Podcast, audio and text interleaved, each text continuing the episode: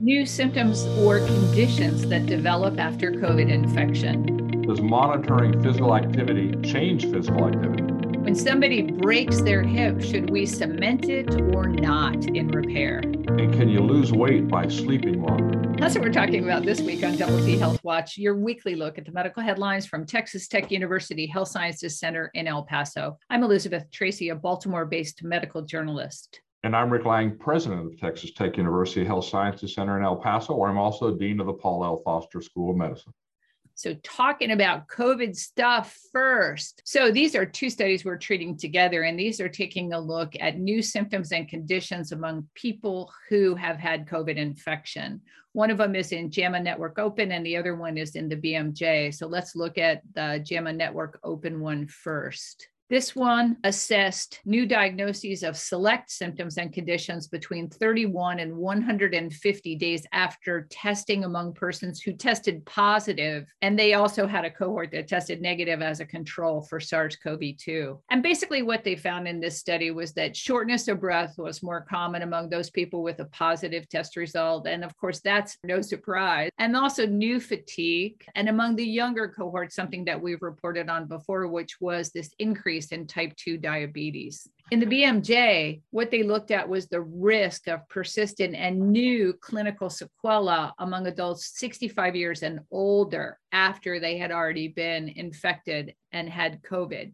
This was a giant cohort among people who were enrolled in a Medicare Advantage plan. 32% of them, which was a lot of people, almost 28,000 people sought medical attention in the post acute period for one or more new or persistent clinical sequela. They compared that with data that they had from 2020 and data that they had from 2019. They found in comparing with people who had had a viral lower respiratory tract illness that respiratory failure, dementia, and post viral fatigue had increased differences among those people who ended up with COVID. Although there were also a number of other things that they looked at too respiratory failure, heart rhythm disorders, kidney injury, mental health diagnoses that also seemed like, okay, maybe there was a signal there. So, Elizabeth, the value of these studies is we've talked about long COVID symptoms, is that there's over two and a half million patients between these two studies. They confirm that sequela are not terribly uncommon. In the initial study, those individuals below or above the age of 20, about 11% had sequela. In those over 65, about a third had sequela. And by the way, it's more common in hospitalized than in non hospitalized patients.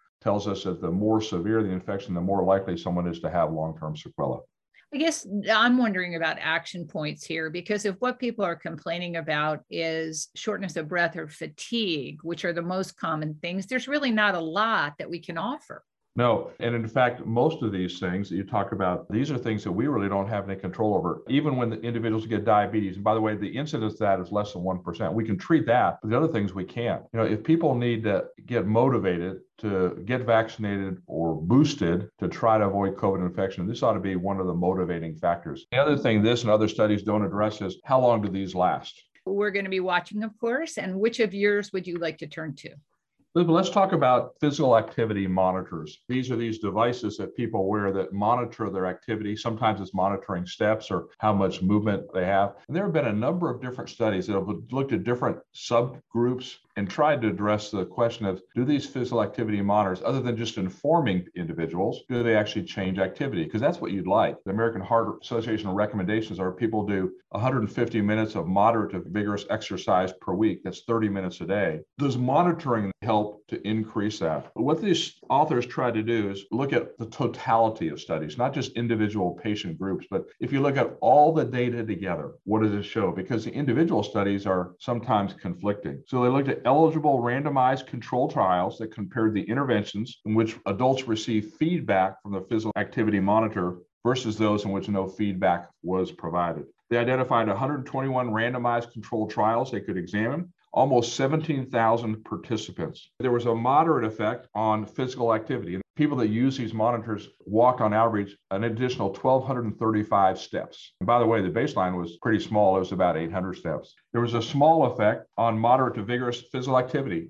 It increased it by about 48 minutes every week. It didn't do anything to change sedentary behavior, decrease that by about 10 minutes. But if you do want to perform moderate or vigorous activity and you have goal set, the physical activity monitors appear to be helpful in that regard in some respects, I think not really surprising. It sounds like a lot of preaching to the choir in that if you're already physically active or your intention is to be physically active, then the monitors simply corroborate that. They're not really motivational a lot of us buy equipment at home to exercise and it becomes places we hang our clothes or you wear something on your wrist and it lasts for about two weeks and it doesn't do anything. So i've actually been skeptical that these actually provided much benefit. When you look at the totality of the evidence it sheds a different light on the matter. At least it did for me. Let's just note that this is in the bmj so then i have to follow up and say so are you going to buy one of these things well, Elizabeth, as you know, I have a stationary bike at home and I have a certain number of minutes that I perform each week on it. And so on a bike, as you know, indoor, the physical activity monitor doesn't really help you at all.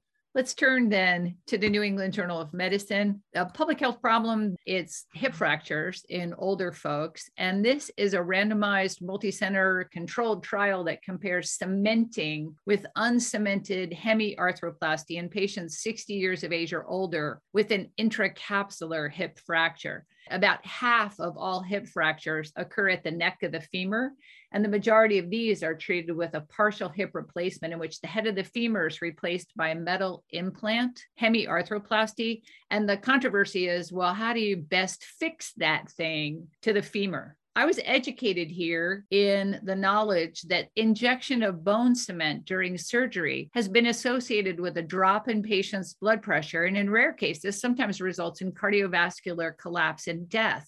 So, this fixed versus unfixed prosthesis is really something that's very important. And the uncemented devices, of course, are more modern in many ways, and they have a material that's on them that helps to integrate them with the bone. I also think of those prostheses often as this sexy new thing that sometimes turns out to not be any better than what's been tried and true. So, in this study, what they did was recruit about 1,200 patients, 610 who had the cemented hemiarthroplasty, 615 with an uncemented hemiarthroplasty. They looked at follow up data on these folks at four months. Just shy of 72% of them were available for follow up at that point. And they did a thing that's called an EQ 5D utility score to assess, well, all right, who's doing better? It turns out that the cemented group did better. Oh, what are you thinking? If you broke your hip, would you have an uncemented or cemented hemiarthroplasty? When 30% of the patients you don't have the results on them, it leads me to doubt the accuracy of the results of the study as you said, they looked at quality of life. They did a questionnaire and it was statistically significant in terms of the difference in quality. But in terms of the clinical ramifications, it's really a very modest at, at all clinical benefit, if there is one. And so, what would I have? I'd have it done by the surgeon I think is the most talented and whatever he or she is most comfortable using. Now, one of the things I was surprised at is in the past, they said that the risk of having a peri-procedural fracture was about 5 to 15%. Here, it's really less less than 2.1% in either of the two types of prostheses. That tells me that we're getting much better at implanting these devices, regardless of which one. Back to this issue that you brought up of periprosthetic fractures, there was a difference between those. 0.5% versus 2%. Those are relatively minor differences. Let's just note, though, another thing that they did in this study was they included patients who had some degree of cognitive impairment. They note that 40% of all patients with hip fracture have some degree of cognitive impairment. So I think that's an important group to include in here. And they also talked about one of the reasons that they had patients lost to follow up. Some of that was death, of course. So you're right, there were some that passed away, but these were 30% that were lost to follow up. And as you mentioned, when you're doing quality of life indicators and you're talking to people that are cognitively impaired, it's hard to know whether the quality of life is any different with one device versus the other. So that's why, to me, these devices are more similar than dissimilar. My conclusion is I'm glad that they're looking at these little small slices of this. And we have certainly noted many times about these ostensibly more advanced devices that have turned out to not be more advanced. Let's move on to yours. If you're overweight, should you be sleeping more in the internal medicine?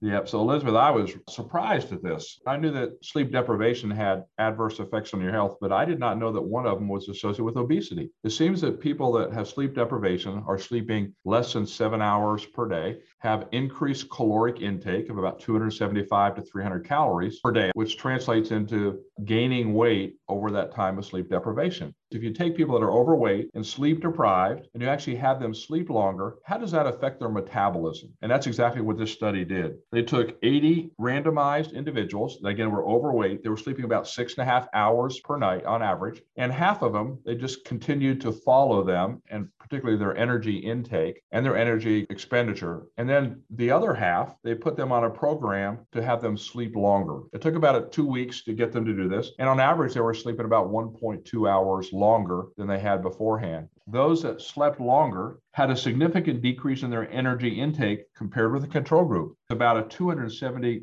calorie per day decrease in energy intake. That was associated with a modest weight reduction. This is just in the first two weeks. This is, to me, pretty surprising. Better sleep habits decrease energy intake. Now, what we don't know is this is a fairly short study, it's a two week study. We don't know whether this will be sustained over a long period of time. That will require further study.